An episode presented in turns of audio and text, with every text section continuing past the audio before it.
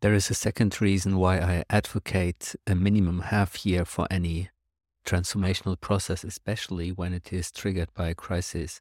And mm-hmm. this reason is exercise. There are quite some research results that say that you need to practice a new skill 5,000 hours, 10,000 hours, or 80,000 hours, depending on which study you read. But what they all have in common, and what's quite obvious, is that to master a skill, any skill, there needs to be some kind of exercise. And this exercise can be self guided, of course.